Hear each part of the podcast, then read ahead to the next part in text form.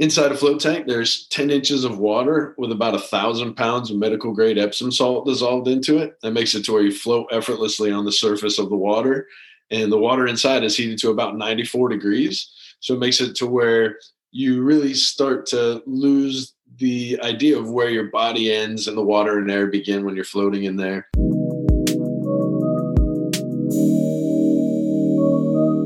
James, welcome to the show.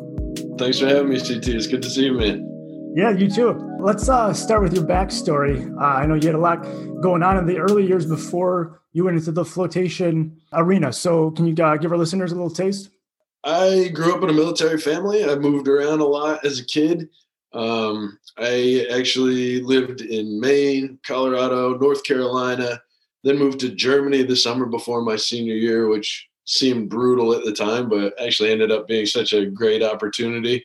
After finishing high school there, I joined the Army. So came back to the States for basic training in AIT and then went right back over to Germany for my years in the military. Got out, moved out to Colorado, then back to Maine, then back to Colorado. In 2013, my then girlfriend, now wife, through hiked the Appalachian Trail. We were living out in Colorado, saved up some money, then moved back east, kind of got everything set up, went and took a bus down to Georgia and then walked back home to Maine. And it was during that time that we started thinking about what would be next in life. And, you know, when we were living out in Colorado in 2010, we had tried floating. And at that time, there was just one place in Denver that had commercial float tanks and we loved it. And we had some friends go and try it. And then we always had it kind of in the back of our mind, how awesome floating was. And when we got home to Maine, there was really no commercial float center in the state. So we did some research and found out what it would take to get one going and made it happen. What is the vibe in Portland, Maine? Portland, Maine is a great city. It's the largest city in Maine, and it's still a really small city. The population of Portland's about 66,000, but it's a great 66,000. It has everything you need, and then most anything you could want. We have an amazing food scene. The food trucks are outstanding. The breweries, there's so many great breweries. The live music scene really picked up over the last few years. Who knows what it'll look like after all this COVID, but we're hopeful that it'll come out on top as well. But yeah, it's a great city, really small town vibe, but everything you can want. How long did it take to go from the idea of opening the float center to actually doing it? So it took us about 2 years from the very first. It was kind of a joke at first. Amy and I were kicking around getting some gifts for some friends, and we wanted to send them to a float. So we were like, oh, what if we send them to a place down in Asheville, North Carolina, where I had lived just south of there for a while. And then I couldn't find a place in Asheville. So I thought, wow, we should move to Asheville and start a float center. And Amy said, well, slow down. We're not going to just move across the country to start a business, because we never really started a business. And so she said, what if we did it in Portland? Kicked the idea around a little bit more. And that was in the late fall of 2013, leading up to Christmas time. And then, the next year we really started doing some research. We were both working 2 or 3 jobs at a time, saving up every penny we could, put together a really thorough business plan, working with a SCORE business counselor, found a really awesome lender at Bangor Savings Bank, a local bank, who really helped us through the whole process as well. And then we secured a loan. Then we spent probably 7 months finding a location, another 4 or 5 months building out the location, and then we opened in April of 2016. So yeah, about a little over 2 years from conception to opening day. And then how long was that in operation before you decided to open another? So we were operating Float Harder for about 6 months before we started just organically growing what came to be New England Float Partners. People who didn't really know what they were doing when they purchased float tanks would get in touch with us and say, hey, could you come over and give me a hand with this? Could you come take a look at our float tank?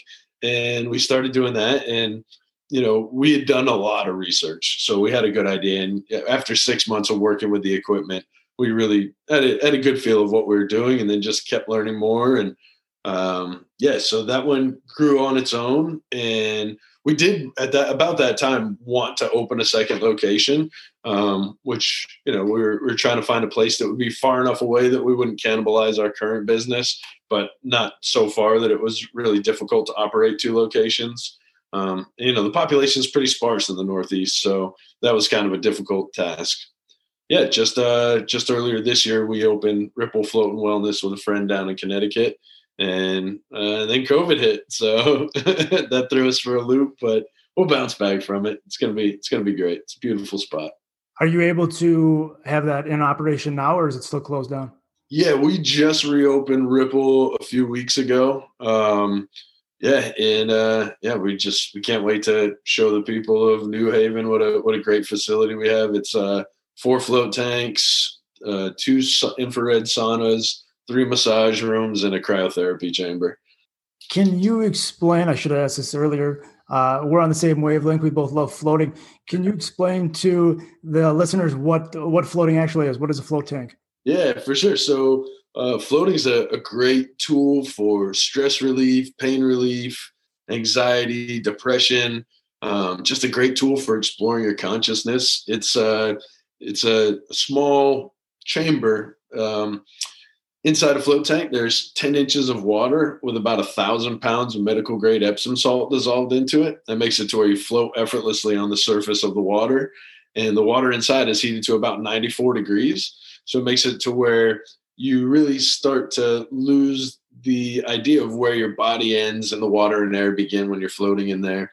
A lot of float tanks have lights and speakers built into them, so you can have a nice light on, some music playing, or if you choose to and you turn it all off, it's completely dark, completely silent.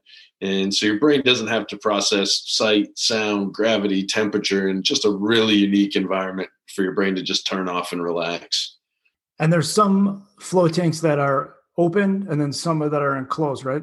Yeah, so float tanks come in a few different styles. Some of them are sort of pod shaped. And then others are what is called a float room. So like at Float Harder, our biggest float room is 8 feet long, 6.5 feet wide, and 7 feet tall.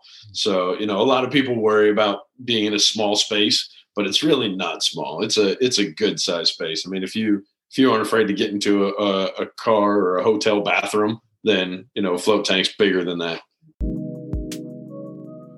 Hey, it's CT. I'm interrupting my own show because I'm now open to new clients, or I have a wait list for website design projects and marketing strategy sessions. If you're tired of throwing your marketing dollars down the drain and want a website that actually drives new business, let's hop on a call. You can book a free hour with me at ctkaup.com/BIB. That's ctkaupp.com/BIB. No fluff, no BS, just everything you need to up your online presence today. Now back to the show. What I love about the industry is every single float center that I've been to, it's always different.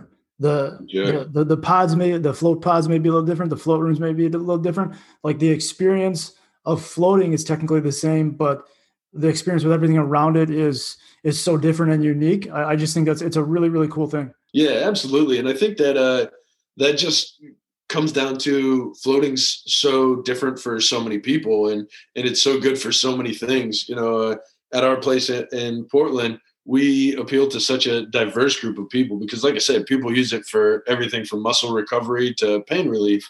So, you know, we've got young tattoo-covered jiu-jitsu fighter athletes that come in and float for the muscle recovery. And then we've got, you know, 80-year-old women who come in for arthritis pain and just to relax. And then everything in between, from pregnant women to, you know, weekend warrior athletes that just go hard on the weekends. So, yeah, just everything in between. And how about cryotherapy? It's not something that I have done to date. Can you explain what that is? Yeah, so cryotherapy it happens inside of a cryo chamber where you stand in there and you're wearing nothing but your underpants, and the air around you gets cooled with liquid nitrogen to about 230 degrees below zero.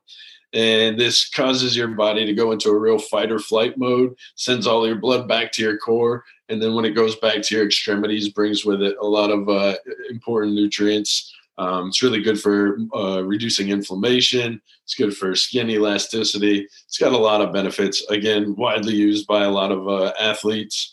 At our place there in Connecticut, the day before we had to close down for COVID, we had 16 of the Yale's men basketball players come and do a session before they were starting a basketball competition. So it's a great tool, and it's just invigorating as hell, man. When you get out of that thing, you just, even if you go in kind of drowsy, when you come out, you're ready to go. It's a lot of fun. You can't not be alert and awakened once you get out of that, is what you're saying. Absolutely. Yeah, I haven't seen it happen. What would you say you've learned the most about business since you started these different businesses? Just a little bit of everything. You know, I don't come from a business background. Nobody in my family really comes from a business background. So started from scratch, and that's really been the fun of it. You know, and when Amy and I first got the idea, we went to a Barnes and Noble in Augusta, Maine, and got the Small Businesses for Dummies book, and just started going through that page by page and chapter by chapter, and just kind of figuring it out as we went. And that's been a lot of fun. You know, before starting the business, I didn't know what a triple net lease was, but you know, you have to learn about lease negotiations, and then you have to learn about marketing, and you have to learn about different demographics and advertising. And there's just so much that goes into it, you know, accounting and the whole work. So it's just fun to always have a new challenge. And even when you think you've got to a point where, you know, there's not something right at top of mind to learn, then it's your job to figure out what you need to learn to move things forward even more. Yeah, every day is a little different because there always is something to learn or improve on. Yeah, it's not like a 9-to-5 where you show up and somebody gives you a list of what to do. You have to go out and figure out what your list of to do is in order to keep things progressing. You create your own problems, and then you go solve them. Yeah. What would you say was the impetus to actually start the business then? Was it just without you know, not having any business background? Was it just, hey, let's do this, a new challenge, we'll figure it out? Amy and I, we've always liked challenging ourselves. You know, when we moved out to Colorado, you know, she had never really moved across the country and away from home. And so that was a challenge, you know, and then we decided to hike the Appalachian Trail and, you know, hike 2,200 miles in 6 months. And it was the best summer ever, but a hell of a challenge.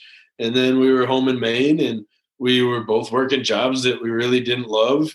And we missed floating. You know, we had tried that when we lived out in Denver, and we missed it, and thought, you know, we'd love to share that with our friends and our family and the community. And like you acknowledge, you know, floating's just, it's great. And without a place around to do it, we missed doing it and wanted to make it available to everyone. Yeah. I love too, that there, like you explained, there's so many different problems you may be facing. Or it's just more kind of like from a high performance angle or peak performance, you know, sports athlete kind of thing, recovery. There's so many different use cases for it.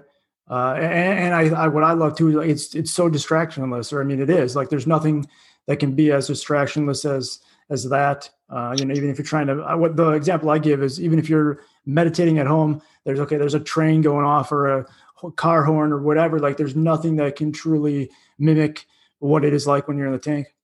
Yeah, I definitely agree. I always compare it to, you know, when you're at home and you're in your bed and you think you're getting good rest, your brain's still processing all kinds of information, you know, the feel of the mattress, the temperature of the room, little sounds that you're not even cognitively aware of. Your brain's still processing that.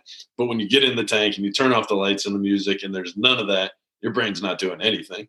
So yeah, except for thinking, which is the one thing we can't turn off for you, which becomes a really big obstacle for a lot of people, you know. And when you really get quiet for the first time, for some people ever, for some people for the first time in a long time, that monkey mind will just start racing. And sometimes it goes away after a little while. Sometimes you just got to get in there and go through your thoughts. And then after a while, you just kind of zone out and get to the theta brainwave state, a great spot to just hang out and let your brain have some space.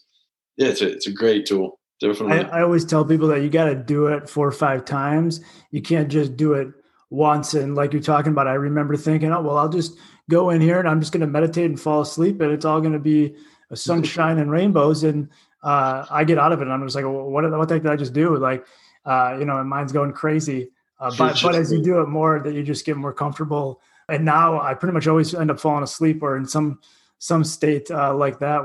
I always say that the tank gives you what you need, not what you want. You might get in there thinking that you want to explore your consciousness, but you get in there and you have something really weighing on your mind and it's real heavy and you have no distraction. You can't run from it. So you might as well dig into it, or you get in there and you want to explore some creative idea, but you find like, oh man, my shoulder is really having a nagging pain, and again, you can't run from it. So just deal with it and just spend some time being in your body.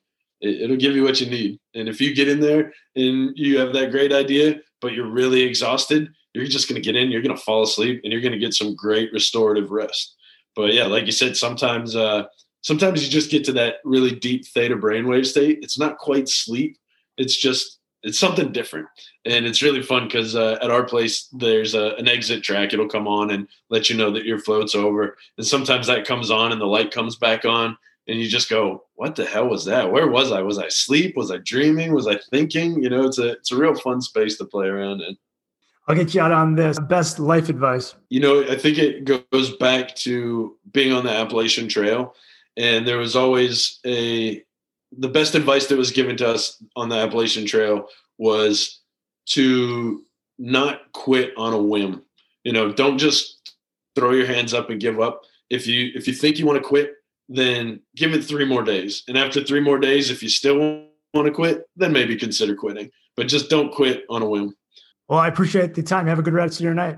Right on, man. Great talking with you, dude. Take care.